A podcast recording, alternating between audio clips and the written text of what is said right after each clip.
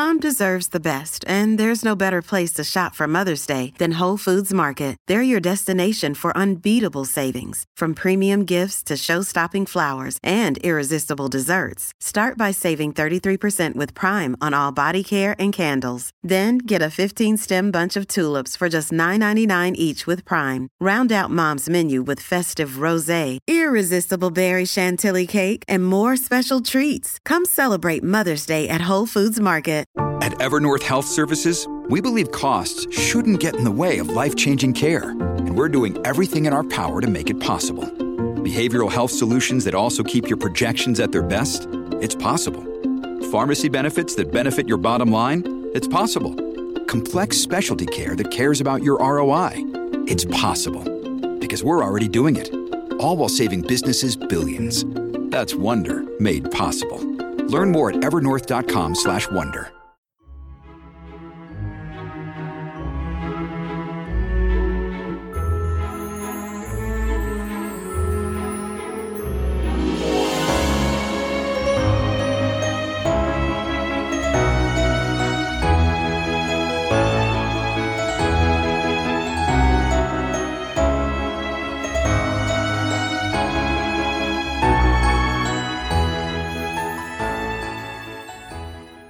Welcome back to 1001 Classic Short Stories and Tales. Many of the stories I choose provide a unique historical perspective which allows you to see a different time and place through another person's eyes. In so doing, your knowledge of how the world has changed and your ability to compare and contrast different periods of history is increased. History should teach more than just names, dates, and events, and that's always been my goal. Literature, especially classic literature, is history's showcase window. The stories we bring you today are not classics, but they are an historical treasure. Imagine being able to travel back in time 100 years and then having a chance to sit down with someone who wants to share just how much his world has changed in the past years. In the process of my research, I came across a book called Prairie Gold, published in 1917 and filled with stories from a collection of Iowa writers and journalists whose purpose it was to bring a little feeling of home to the many young men who had recently left the States to fight for freedom against tyranny in Europe in the Great War, World War I. Copies of this book were sent to the front lines so that many young men could try to remember just what home was like. I found the stories to be compelling and straightforward, and they provide access to a window of time which wasn't that long ago here in America. I hope you will enjoy them. For those of you who share our show with your family, these stories might provide some interesting conversation around the dinner table when the question of how does life then differ from life today, and what would we miss most if we had to be away for an extended time? Maybe it's time to take a look around and start counting. Our first story is called That Iowa Town written by Oney Fred Sweet. According to the popular songs, we are apt to get the impression that the only section of the country where there is moonlight and a waiting sweetheart and a home worth longing for is down in Dixie. Judging from the movies, a plot to appeal must have a mountain or a desert setting of the West. Fictionists, so many of them, seem to think they must locate their heroines on Fifth Avenue and their heroes at sea. But could I write songs or direct cinema dramas or pen novels, I'd get my inspiration from that Iowa town. Did you ever drive in from an Iowa farm to a Fourth of July celebration? A few years back, the land wasn't worth quite so much an acre. The sloughs hadn't been tiled yet, and the country hadn't discovered what a limited section of real good corn land there was after all. But she was Iowa then. Remember how the hot sun dawned early to shimmer across the knee high fields and blaze against the side of the big red barn? How the shadows of the willow windbreak shortened and the fan on top of the tall windmill faintly creaked? The hired man had decorated his buggy whip with a tiny ribbon of red, white, and blue. Buggy whip. Sound queer now? Well, there were only three automobiles in the country then, and they were the feature of the morning parade. Remember how the two blocks of Main Street were draped with bunting and flags, and the courthouse lawn was dotted with white dresses? Well, anyhow, you remember the girls with parasols who represented the states, and the float bearing the goddess of liberty. And then the storm came in the middle of the afternoon. The lightning and the thunder and the bunting with the red, white, and blue somewhat streaked together, but still fluttered. And just before sunset, you remember, it brightened up again, and out past the low roofed depot and the tall grain elevator, you could see the streak of blue and the play of the departing sun against the spent clouds. Nowhere else, above no other town, could clouds pile just like that. You remember that morning, once a year, when the lilacs had just turned purple out by the front gate, and the dew was still wet on the green grass. The faint strains of band music drifting out above the maples of the town, and flags hanging out on the porches. Decoration Day. How we used to hunt through the freshly awakened woods north of town for the rarest wildflowers. Tender petaled bloodroots there were in plenty, and cowslips down by the spring, and honeysuckles on the creek bank these late May days. But the ladies' slippers and the jack in the pulpits, one had to know the hidden recesses where they grew. Withered they became before the hot sun sank, sending rays from the west that made the tombstones gleam like gold.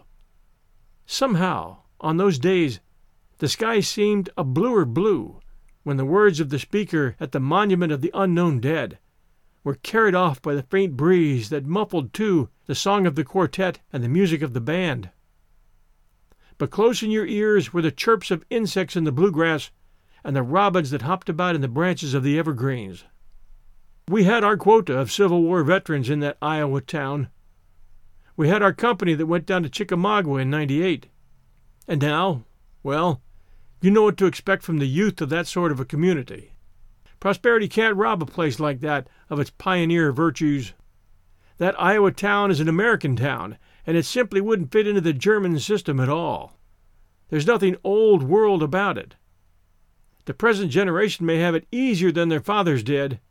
They may ride in automobiles instead of lumber wagons. They may wear pinchback coats and long beak caps instead of overalls and straw hats. But they've inherited something beside material wealth.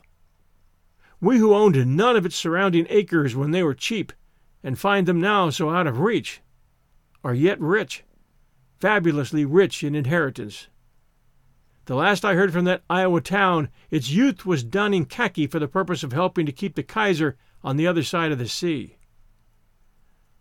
But it was of the town we used to know that I was speaking. Changed? We must realize that. It was the sort that improves rather than grows. But we remember the place as it was before the blacksmith shop was turned into a garage and before the harness shop was given an electric lighted front and transformed into a movie theater.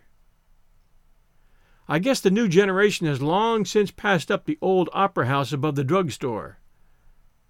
For the rejuvenated harness shop and the actors that come by express in canned celluloid. But at county fair time, you remember, the Cora Warner Comedy Company used to come back for a week's engagement. Cora Warner, noticeably wrinkled as she walked through the park from the hotel, donning a blonde wig that enabled her to play soubrette parts of the old school. And then there were the Beach and Bowers Minstrels with their band that swung breezily up Main Street to form a circle on the bank corner and lift the whole center of town out of the commonplace by the blare of trombones and the tenderness of clarinets. You remember how we Boy Scouts, who didn't know we were Boy Scouts, used to clamor for the front row of kitchen chairs after peddling bills for the Octoroon or Nevada and the Lost Mine. Oh, well, we're uninteresting old timers now. And it used to be that I knew everyone in town, even the transient baker whose family had no garden and chickens but lived up over the furniture store, and the temporary telephone man who sat out front of the hotel evenings with the pale faced traveling man. That hotel, haunted with an atmosphere that was brought in from the outside world. Remember how you used to walk past it with awe, the hot sun on the plank sidewalk burning your bare feet, and your eyes wistful as you heard the bus man on the steps call a train? And the time came when we took the train ourselves.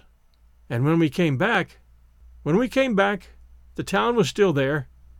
But the wondrous age when all life is roseate belonged to us no longer. And yet that town, to me, will always be as it was in those days when the world was giving me its first pink tinted impressions. And when my tussle with the world as it really is comes to a close, I want to go back there and take my last long sleep beneath one of those evergreens on the hillside where I know the robins hop along the branches. I know how each season's change comes there the white drifts, the dew on the bluegrass, the rustling of crimson leaves. I'll know that off on the prairies beyond, the cornfields will still wave green in the summer, and that from back across the creek, over in the schoolyard, there will float the old hushed echo of youth at play. We'll return to our next story right after this sponsor message. It's Kaley Cuoco for Priceline. Ready to go to your happy place for a happy price? Well, why didn't you say so? Just download the Priceline app right now and save up to 60% on hotels. So, whether it's Cousin Kevin's Kazoo concert in Kansas City, go Kevin, or Becky's Bachelorette Bash in Bermuda, you never have to miss a trip ever again. So, download the Priceline app today. Your savings are waiting. Go to your happy place for a happy price. Go to your happy price, Priceline. And now, our next story Old Bill by Henry C. Wallace. We buried Old Bill today. As we came back to the house, it seemed almost as if we had laid away a member of the family. All afternoon I've been thinking of him, and this evening I want to tell you the story. Old Bill was a horse, and he was owned by four generations of our family. He was 41 years old when he died, so you will understand that for many years he was what some might call a deadbeat boarder. But long ago he had paid in advance for his board as long as he might stay with us. In winter, a warm corner of the stable was his as a matter of right, and not a day went by but a lump of sugar, an apple, or some other tidbit found its way to him from the hands of those who loved him. Old Bill was never in the slightest danger of meeting the sad fate of many a faithful old horse in the hands of the huckster or the trader. My grandfather liked a good horse. He loved to draw the lines over a team that trotted up into the bits as if they enjoyed it. He had such a team in the span of eleven hundred pound mares, full sisters, and well matched both as to appearance and disposition. The old gentleman said they were Morgan bred. Whether they were or not, they had a lot of warm blood in them. He raised several colts from these mares by light horses, but none of them had either the spirit or the quality of their dams. One year a neighbor brought in a Percheron horse, a rangy fellow ranging about seventeen hundred and fifty pounds, clean of limb and with plenty of life, as were most of the earlier horses of that breed. And grandfather bred those mares to him. The colts foaled the next spring, developed into a fine span, weighing about twelve hundred and fifty each, sound as nuts, willing workers, and free movers. Grandfather gave this team to my father the spring he started a farm for himself. They were then three years old, and one of them was Old Bill. In those days, the young farmer's capital was not very large a team of horses, a cow, two or three pigs, and a few farm implements, the horses being by far the most important part of it. I shall not try to tell of the part these horses played in helping father win out. They were never sick, they were always ready for work. And well do I remember father's grief when Bill's mate slipped on the ice in a barnyard one cold winter day and had to be shot. It was that evening that my father talked of the important part a good horse plays in the life of a farmer, and gave us a little lecture on the treatment of horses and other animals. I was but a lad of ten at that time, but something father said, or the way he said it, made a deep impression on me. And from that time forward I looked upon horses as my friends and treated them as such. What a fine thing it would be if all parents would teach the youngsters at an early age the right way to treat our dumb animals. Bill was already Old Bill when he became mine. He was four years older than I when we started courting together, and my success must have been due in large part to his age and experience. We had but a mile and a half to go, and of a summer evening Bill would trot this off at a pace equal to a much younger horse. When the girl of my affection was snugly seated in the buggy, he would move off briskly for half a mile, after which he dropped to a dignified walk, understanding full well the importance of the business in hand. He knew where it was safe to leave the beaten track and walk quietly along the turf at the side. And he had a positive genius for finding nice, shady places where he could browse the overhanging branches, looking back once in a while to see that everything was going along as it should be. I suppose I'm old fashioned, but I don't see how a really first class job of courting can be done without such a horse as old Bill. He seemed to take just about as much interest in the matter as I did. One night Jenny brought out a couple of lumps of sugar for him, a hopeful sign to me, by the way, and after that there was no time lost in getting her to the house, where Bill very promptly announced our arrival by two or three nickers. One time I jokingly said to my wife that evidently she married Bill as much as she did me. That remark was a mistake. She admitted it more cheerfully than seemed necessary, and on sundry occasions afterward made free to remind me of it. Sometimes she drew comparisons to my discredit, and if old Bill could have understood them, he would have enjoyed a real horse laugh. Jenny always said that Bill knew more than some real folks. After the wedding, old Bill took us on our honeymoon trip. Not a very long one, you may be sure, and the three of us settled down to the steady grind of farm life. We asked nothing hard of old Bill, but he helped chore around and took Jenny safely wherever she wanted to go. I felt perfectly at ease when she was driving him. I wish I had a picture of the three of them when she brought out the boy to show to old Bill. I can close my eyes and see her standing in front of the old horse with the boy cuddled up in a blanket in her arms. I can see the proud light in her eyes, and I can see old Bill's sensitive upper lip nuzzling at the blanket. He evidently understood Jenny perfectly and seemed just as proud as she was. The youngster learned to ride Old Bill at the age most children are riding broomsticks. Jenny used to put him on Old Bill's back and lead him around, but Old Bill seemed so careful that before a great while she would trust him alone with the boy in the front yard, she sitting on the porch. I remember a scare I had one summer evening. Old Bill did not have much hair left on his withers, but he had a long mane lock just in front of the collar mark and the youngster held on to this. I was walking up toward the house where Bill was marching the youngster around in front, Jenny sitting on the porch. Evidently a botfly was bothering Bill's front legs, for he threw his head down quickly, whereupon the youngster, holding tightly to this mane lock, slid down his neck and flopped to the ground.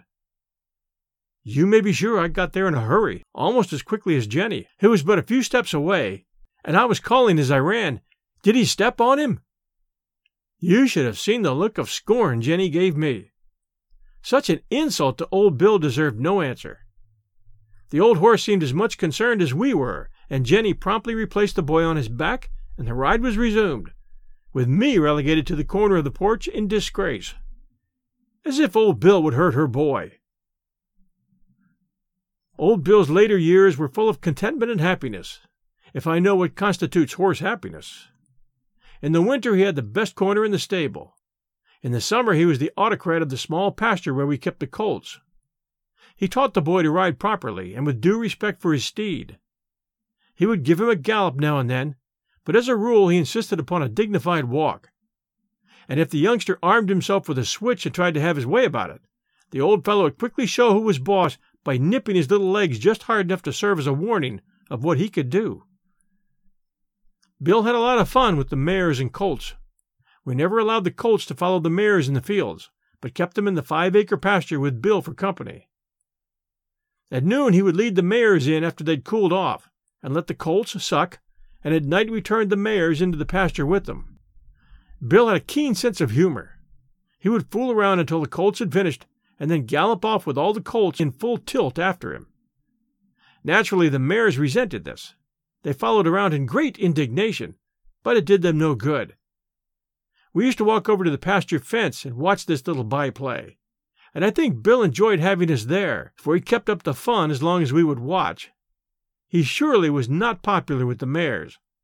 They regarded him about as the proud mother regards grandfather when he entices away her darling boy and teaches him tricks of which she does not approve. Although Bill took delight in teaching the colts mean little tricks during their days of irresponsibility, when they reached the proper age, he enjoyed the part he had to play in their training with a grim satisfaction.